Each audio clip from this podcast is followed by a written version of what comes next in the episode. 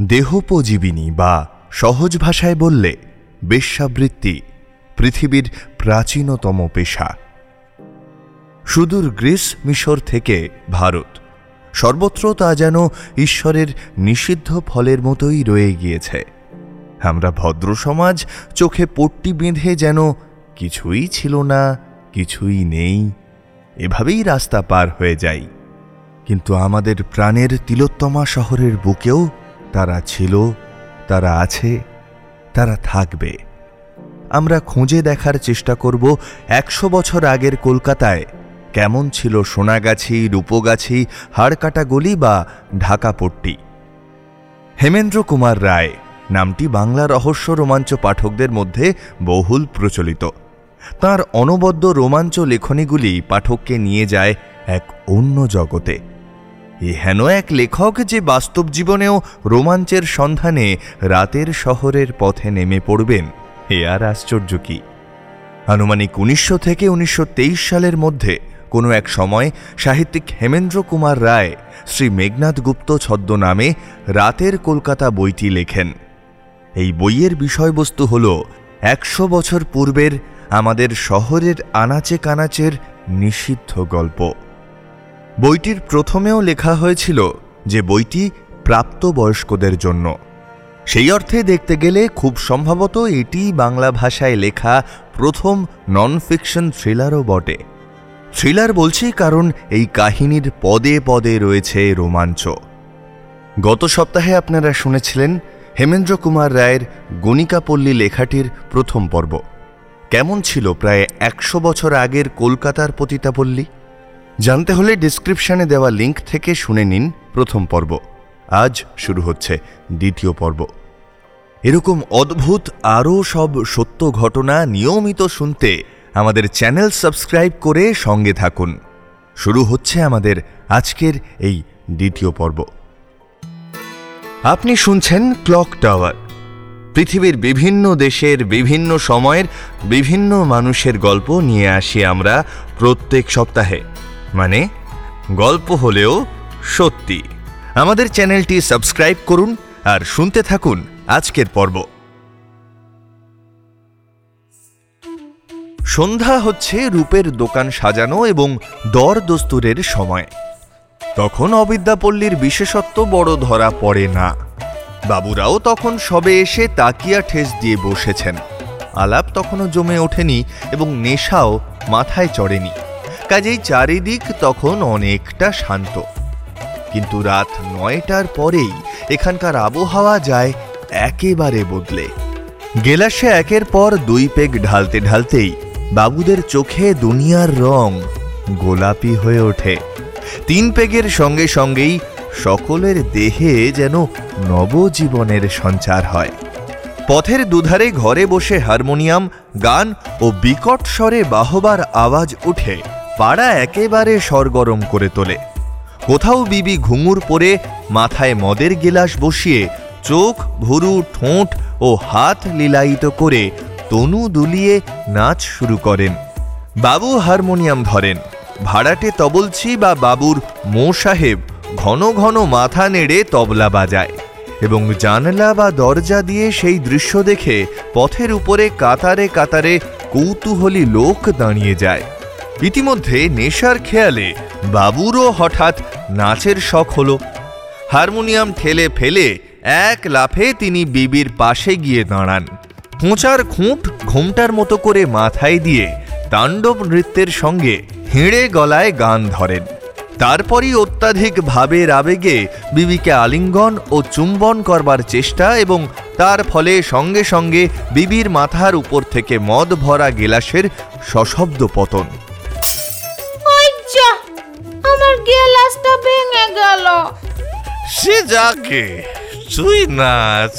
হায় হায় হায় আমার নতুন তোর গেলাস নতুন গেলাসে নিগুচি করেছে আমাকে কি তেমনি বাবু পেয়েছিস?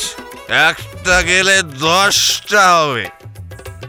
এই বেড়া বেড়া নিয়ে আয় দশটা গেলাস। এই রে একখানা দশ টাকার নোট নিক্ষেপ। ও মুখ টিপে হেসে বেয়ারার প্রস্থান। আয় এইবার আমার কাছে আয়। একটা বিবির মুখের কাছে বাবুর মুখ এগুলো।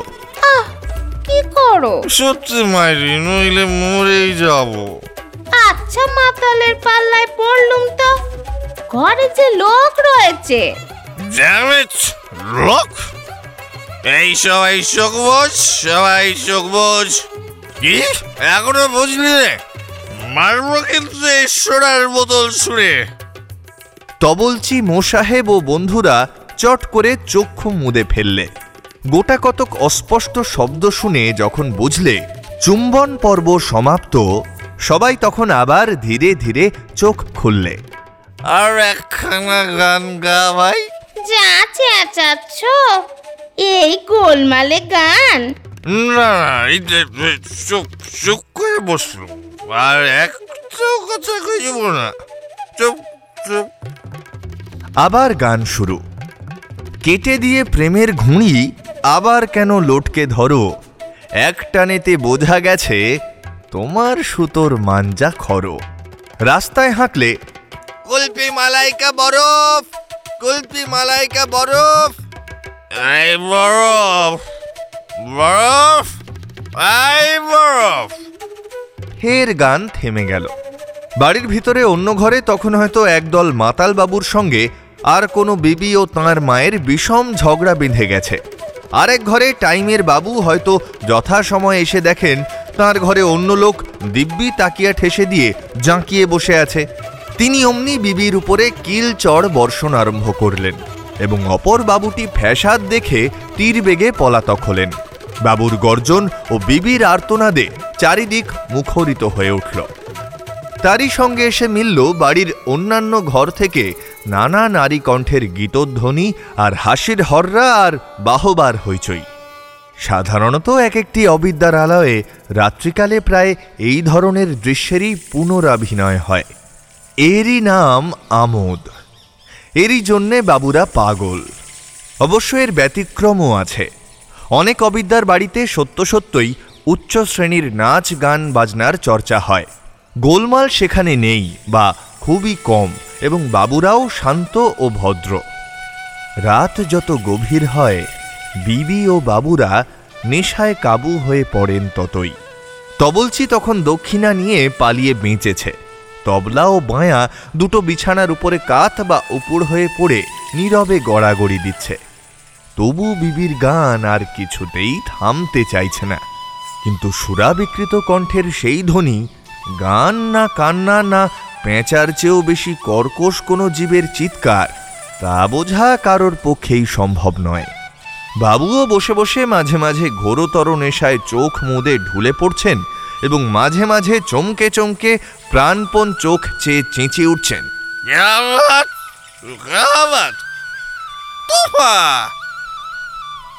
আহ, মরে বাবা আচ্ছা আচ্ছা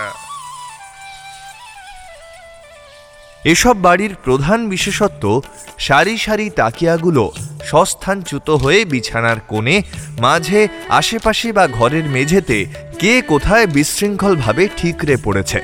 শয্যার দুগ্ধ ধবল পরিষ্কার চাদর, পানের পিকে মাংসের ঝোলে, আধ কামড়ানো হাঁসের ডিমে ও চলকে পড়া মদে বিচিত্র হয়ে অতি বৃদ্ধের লোল চর্মের মতো কুঁকড়ে গেছে। তারই এখানে ওখানে বাবুর কোনো বন্ধু নেশায় বেহুঁশ হয়ে নাক ডাকিয়ে নিদ্রা দিচ্ছে এবং মেঝের উপরে থালি ডিশ পাউরুটির টুকরো, মাংসের হাড়, পানের দোনা ও কলাপাতা এবং উপুড় হয়ে পড়া পিকদানি বা ডাবর সব একসঙ্গে জড়িয়ে বা ছড়িয়ে আছে। আর তার উপরে বাবুর এক ঘুমন্ত বন্ধু বিছানায় শুয়ে শুয়েই তরল ও নিরেট যা কিছু গলা দিয়ে ঢেলেছিলেন। পেটের ভেতর থেকে হুড় হুড় করে অত্যন্ত হঠাৎ সে সমস্তই আবার বদন পথে বার করে দিলেন। এ ভুতুড়ে উপভোগ দৃশ্যের উপরে এখানেই পর্দা ফেলে দেওয়া সঙ্গত মনে করছি। অভাগিনী বারবনিতা কি অস্বাভাবিক জীবনই তাদের যাপন করতে হয়। নিত্যই তাদের ঘরে যেসব দুর্দান্ত অতিথি আসে তাদের অধিকাংশেরই প্রাণের দয়া বা সহানুভূতির লেশমাত্র নেই। তাদের উৎকট আনন্দের প্রবাহ বন্যার চেয়েও নিষ্ঠুর। কিন্তু এই সমস্ত নীচতা ও জঘন্যতা অবিদ্যারা মৌন মুখে মাথা পেতে সহ্য করে। বাসকির চেয়েও তারা সহিষ্ণু। যে টাকার জন্য তারা এত করে, এই আশ্চর্য সহিষ্ণুতার তুলনায় তার মূল্য তো নগণ্য। মানুষ হয়ে এই পশু জীবনযাপন আমার কাছে কল্পনাতীত। তার উপরে আবার আছে প্রতি রাত্রেই প্রাণের ভয়। প্রায়ই ভোরবেলায় ঘরের দরজা খুলে দেখা যায়, কোনো অভাগিনী বিষে বা অস্ত্রে নিহত হয়ে বিছানার উপর পড়ে আছে। গত রাত্রের বাবুদের সঙ্গে তার অর্থ ও অলংকার সমস্ত অন্তর্হিত। এদের খুন করতে যাদের মায়া হয় না, তাদের বিশেষণ কি কে জানে? আমি তাদের হত্যাকারী বলতে পারি না। তারা আরও ঢের গুরুতর পাপে পাপী। যে পাপের ধারণা করা অসম্ভব। গণিকার মেয়ের গণিকা হওয়া ছাড়া উপায় নেই। তারা এমনতর অভিশপ্ত জীবনের ভার বহন করতে বাধ্য। কিন্তু যারা কুলে কালি দিয়ে বেরিয়ে আসে মুহূর্তের জন্যেও তারা যদি ভবিষ্যৎ দেখতে পায়, তবে তাদের ইন্দ্রিয় লালসার স্বপ্ন এক নিমেষেই ছুটে যাবে। প্রথম দু চার দিন এমন জীবন হয়তো কোনো কোনো বিকৃত রুচিতে সহ্য হতে পারে, কিন্তু তারপরই উপভোগের বদলে আসে শুধু জীবনব্যাপী হাহাকার ও দিবারাত্র নরক দাহ। এমন অত্যাচারে জড়ো যে সেও কেঁদে ওঠে। মানুষ তো কোন ঝাড়। আমি শপথ করে বলতে পারি, সর্বোচ্চ স্তরের সর্বপ্রধান গণিকাও সুখী নয় এবং তার আত্মদানেও উপভোগ নেই। তার মুখে হাসি দেখেছেন? হ্যাঁ হাসি বটে। কিন্তু ও হাসির চেয়ে কান্নাও ভালো। হাসি যে এখানে দুঃখের ঘোমটা গণিকারা প্রায়ই যে কুৎসিত হয়, তার কারণ এই অস্বাভাবিক জীবন। এখানকার বিষাক্ত হাওয়ায় তিলোত্তমার রূপের ফুলও দুদিনে শুকিয়ে যায়। আমার চোখের সামনে কয়েকটি গৃহস্থের মেয়ে গণিকা হয়েছে। তাদের কেউ কেউ পরমা সুন্দরী ছিল। এখনও মাঝে মাঝে তাদের কাউকে কাউকে দেখতে পাই। কিন্তু এখন তাদের চেহারা দেখলে ঘৃণায় মুখ ফেরাতে হয়। সবচেয়ে সুশ্রীর রূপের পরমায়ুও এখানে এলে ফুরিয়ে যায় দুদিনেই। গণিকাপল্লীতে এক একটি বাড়ি আছে, যাদের নাম রাখা চলে পৃথিবীর নরক। সেখানে এক এক দল পুরুষ ও নারী নির্মম এক ব্যবসা চালায়। কলকাতার পথে পথে বাংলার পল্লীতে পল্লীতে তাদের চর ঘুরছে। তাদের কাজ চারিদিক থেকে মেয়ে ভুলিয়ে আনা। কলকাতার পথে প্রায়ই ছোট ছোট মেয়ে হারায়।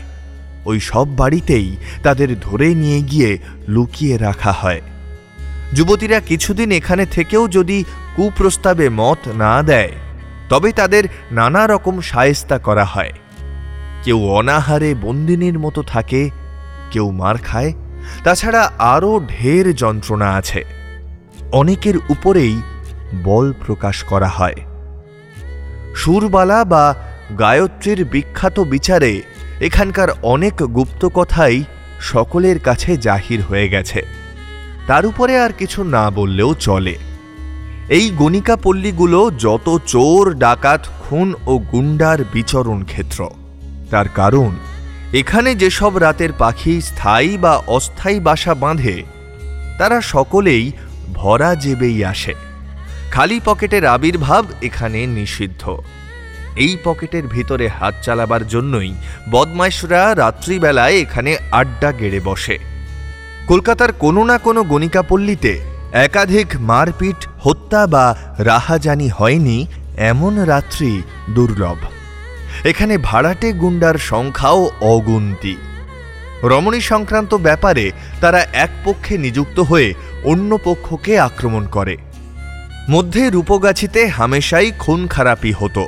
কাজেই সেখানে পুলিশি পাহারার কড়াকড়ি হয় এবং এ পাড়ার শিষ্ট ও অশিষ্ট পথিকদের যার উপরেই সন্দেহ পড়ে, তাকেই নির্বিচারে বন্দি করা হয়। তবে গুন্ডার ভয়েও বাবুদের ফুর্তি মাটি হয়নি। কিন্তু পুলিশের সুনজরে পড়বার ভয়ে তারা এমন দমে গিয়েছিলেন, যার ফল হয়েছিল অত্যন্ত আশ্চর্য। এই পুলিশ প্রভাবের যুগে একদিন রাত্রি সাড়ে এগারোটার সময় রূপগাছির অবস্থা দেখতে গেলুম। বিকালে আপিস ভাঙবার সময় লালদিঘির রাস্তার যেরকম জনতা ও নানা জাতির গাড়ির ভিড় হয়, রাত সাড়ে এগারোটার সময় রূপগাছির ভিড়টাও দেখতে সেই রকম। কিন্তু সে রাত্রে গিয়ে দেখলুম, অবাক ব্যাপার। সমস্ত পথ অভিশপ্ত মরুর মতো শূন্য ধু ধু করছে। একখানা গাড়ি নেই, একজনও পথিক নেই। চারিদিক মৃত্যুর মতো স্তব্ধ। কোথায় সেই পরিচিত নাচ গান বাজনার আওয়াজ? কোথায় সেই দশ আনা ছয় আনা চুল ছাঁটা, পা অবধি ঝোলানো চুড়িদার, পাঞ্জাবি পরা সুরা রঙিন চক্ষু কাপ্তেন বাবুর দল? কোথায় সেই হরেক রকমের চিৎকাররত ফেরিওয়ালা ও পথিকদের গায়ে পড়া দালালের দল? সব যেন কার মন্ত্রগুণে অদৃশ্য হয়েছে। পথের মাঝে মাঝে খালি দাঁড়িয়ে আছে বড় বড় লাঠির উপর ভর দিয়ে লাল পাগড়ির দল পাথরের মূর্তির মতো। একমাত্র তারা ছাড়া আর কোনো জীবনের লক্ষণ নেই। পাছে আমাদেরও ধরে আবার এক রাত্রি ফাঁড়িতে বাস করবার জন্য নিয়ে যায়। তাই আগেই সাবধান হয়ে আমরা এক জমাদারকে ডেকে আমাদের এখানে আসার উদ্দেশ্য খুলে বললুম। পাহারাওয়ালা আমাদের কথা বিশ্বাস করলে কি জানি না, কিন্তু আমাদের গ্রেপ্তারও করলে না। কেবল নির্বাক বিস্ময়ে আমাদের মুখের পানে হাঁ করে চেয়ে রইল। বোধ করি এই ভেবেই যে এরা আবার কেমন সাহসী লোক। হাতকড়ির ভয় না রেখেই এ তল্লাটে অকারণে বেড়াতে এসেছে। বড় রাস্তা ছেড়ে আশেপাশের সরু গলিতে, অর্থাৎ গণিকাদের প্রধান আস্তানায় ঢুকলুম। সেখানকার নির্জনতা আরও গম্ভীর। কারণ সেখানে আর পাহারাওয়ালা নেই। দুধারে উঁচু বাড়িগুলো একান্ত স্তব্ধভাবে খাড়া হয়ে যেন স্তম্ভিতের মতো পরস্পরের দিকে তাকিয়ে আছে। কোনো বাড়ি থেকে একটিমাত্র আলোকরেখা বাইরে এসে পড়েনি। প্রত্যেক জানলা দরজা খুব সাবধানে বন্ধ করা। রূপগাছের এমন শ্মশানের চেয়ে শোচনীয় দৃশ্য জীবনে আর কখনো দেখিনি। এ যেন এক পরিত্যক্ত পল্লী কিংবা হঠাৎ এক ভীষণ মড়কে এখানকার সমস্ত মানুষই যেন মরে গেছে, আর তাদের মরাগুলো এখনও যেন প্রতি বাড়ির ভেতরেই ঘরে ঘরে পড়ে আছে। একটা বুক চাপা বোবা আতঙ্ক যেন চারিদিক থেকে উঁকি ঝুঁকি মারছে এবং থমথমে রাত যেন করছে ঝিম ঝিম ঝিম। আমার বুকটা ছ্যাঁত ছ্যাঁত করতে লাগল। মাথার উপরে আচম্বিতে একটা অদৃশ্য পেঁচা চ্যাঁ চ্যাঁ করে উঠল, ঠিক যেন প্রেতের আর্তনাদ। ওহ, সে চিৎকার সেদিন কি অস্বাভাবিকই শোনালো, আমার দেহের রক্ত যেন জল করে দিয়ে গেল। রুদ্ধশ্বাসে আরও কয়েক পা এগিয়ে গেলুম। পাশের বাড়ির ভেতর থেকে গলার আওয়াজ পেলুম। কারা যেন খুব চুপি চুপি কথা কইছে। সাড়া পেয়ে মনটা তবু কিছু আশ্বস্ত হল। কিন্তু পথের উপর আমাদের জুতার শব্দ শুনেই সেই ক্ষীণ আভাসটুকুও অন্তিমের শেষ অস্পষ্ট কথার মতোই এক মুহূর্তে থেমে গেল। আর পারলুম না। তাড়াতাড়ি গলির ভেতর থেকে বেরিয়ে এলুম পাহারাওয়ালাদের কঠিন দৃষ্টির সামনে। এই প্রেতপল্লীর মধ্যে তখন পাহারাওয়ালাদেরও দেখে আমার মনে হলো বন্ধুর মতো। সোনাগাছিতেও পুলিশ ধরপাকড় করতে ছাড়েনি, ফলে সেখানকার জনতাও খুব পাতলা হয়ে গেলেও সে পাড়ার অবস্থা রূপগাছের মতন এতটা শোচনীয় হয়নি। পুলিশ যদি দীর্ঘকাল এমন সতর্ক থাকে, তবে কলকাতার একটা মস্ত উপকার হবে, অর্থাৎ রূপের ব্যবসা এখান থেকে একেবারে উঠে যাবে। গণিকাপল্লীতে কেবল বদমাইশদের জন্যে নয়, আরও নানা কারণে অনেক সময় নির্দোষ লোকেরাও সাংঘাতিক বিপদের মধ্যে গিয়ে পড়ে। আর এইটাই তো স্বাভাবিক। এক পাপের সঙ্গে ঘনিষ্ঠভাবে মেলামেশা করলে অন্য পাপেরও সংস্পর্শে আসতেই হবে। দৃষ্টান্তস্বরূপ নিচে একটি ঘটনা দিলুম। ঘটনার যিনি নায়ক, এখন তিনি পরলোকে এবং সাহিত্যক্ষেত্রেও তার নাম অজানা নয়। অবশ্য তার আসল নাম আমি করব না। দুই বন্ধুর সঙ্গে হোটেলে খেতে বসে সতীনবাবু মনের খুশিতে সুরাদেবীর প্রসাদের মাত্রাটা সেদিন কিছু অতিরিক্ত করে ফেললেন। রাতও তখন অনেক, একটার কম নয়। এত রাত্রে এই অবস্থায় বাড়ি ফেরা অসম্ভব। বাড়ির লোকে কি বলবে? অতএব ঠিক হলো, সে রাতটা বাইরে বাইরেই কাটিয়ে দিতে হবে। তিন বন্ধুতে টলতে টলতে পথে বেরিয়ে পড়লেন। গন্তব্যস্থান কোনো রূপসীর বাড়ি। কিন্তু অত রাত্রে অধিকাংশ দেবীর ঘরেই পূজারী এসে হাজির তো হয়েছেনই। তাছাড়া যাদের তখনও সে সৌভাগ্য লাভ হয়নি, তারাও সতীনবাবুর কাতর প্রার্থনায় কর্ণপাত করলে না। রাত বারোটার পরে গণিকারা অচেনা লোককে বড় একটা ঠাঁই দেয় না। বিশেষত এমন মাতাল অবস্থায়, কারণ সেই প্রাণের ভয়। সতীনবাবু মহা বিপদে পড়লেন। ঘর ও বাহির দুই তার সামনে বন্ধ। তবু তিনি আশা ছাড়লেন না। পথের দুধারে বাড়িতেই খোঁজ নিতে নিতে চিতপুর রোডের উত্তর মুখে ক্রমশ এগিয়ে গেলেন। শোভাবাজারের কাছ বরাবর হঠাৎ এসে দেখা গেল, একটা বাড়ির ছাদের উপরে একটি নারী মূর্তি একাকী স্তব্ধভাবে দাঁড়িয়ে আছে। সতীনবাবু পথের উপর থেকেই ইশারায় জানালেন, তাদের জন্য ভেতরে একটু জায়গা চাই। নারী মূর্তি হাতছানি দিয়ে সকলকে আহ্বান করলে। সতীনবাবুরা আশ্বস্তির নিঃশ্বাস ফেলে ভেতরে গিয়ে ঢুকলেন। এত কষ্টের পর আশ্রয় পেয়ে তাঁদের প্রাণ ভারী খুশি হয়ে উঠল। তেতলায় সেই নারীটির ঘর। এক কথায় দরদস্তুরও হয়ে গেল। সকলে ঘরের ভেতরে গিয়ে মেঝের বিছানার উপরে হাত পা ছড়িয়ে বসে পড়লেন। তারপর সুন্দরীর সঙ্গে আলাপ জমাবার চেষ্টা চলল। আলাপ কিন্তু জমল না।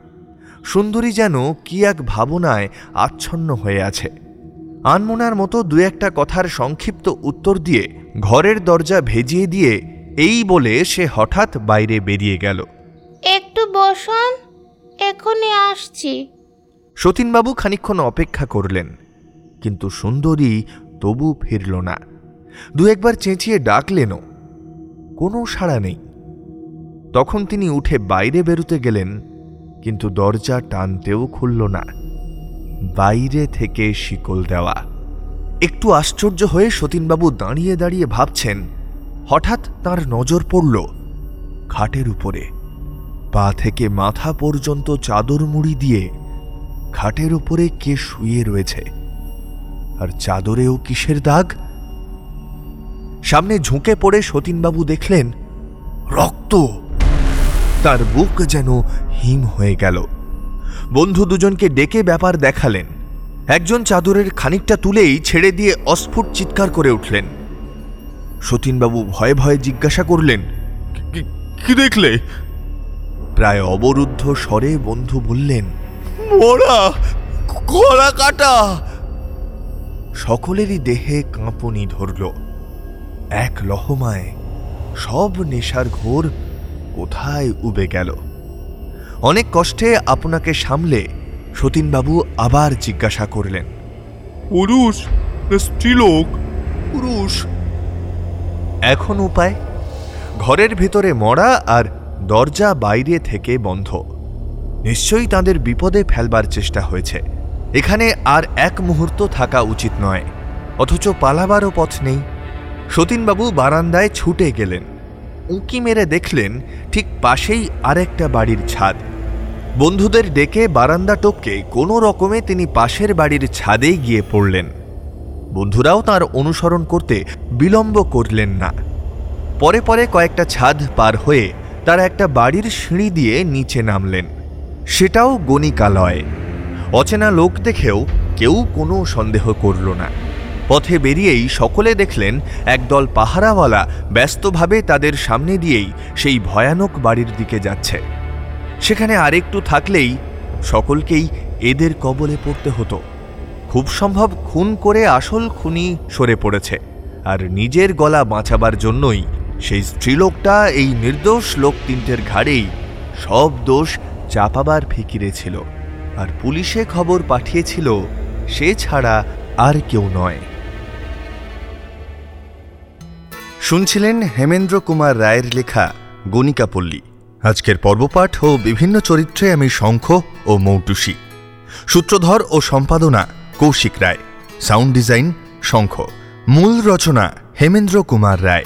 Cover invisible man. আমাদের আজকের পর্বটি আপনাদের কেমন লাগল সেটা অবশ্যই আমাদের কমেন্ট বক্সে জানান।